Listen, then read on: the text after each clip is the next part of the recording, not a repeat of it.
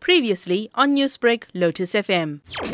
30 year old suspect was arrested on Saturday at Sea Cow Lake and he appeared uh, yesterday in the Ntuzuma Magistrate Court facing a charge of murder after an incident that took place on the 12th of August on Molcastle Place in Newlands West where body of a 79 year old woman was found lying in the garage with assault wounds to the head and the victim was also staying alone when he was attacked and the charges of murder and robbery were opened for investigation at Newlands Police Station. Captain, can you explain to us what led to the actual arrest? Yes, the suspect was arrested after an intelligence-driven operation that was conducted by the Newlands East detective, and the suspect was then traced in Sea Cow Lake, where he was arrested on Saturday. Captain, there has been speculation that the suspect is actually known to the victim. Can you confirm this? At this stage, I cannot confirm anything pending our investigation, and we are still uh, trying to gather some more information. And just to recap, Captain, can you explain to us what actually happened during this incident? Yes, it was alleged that on the 12th of August at 3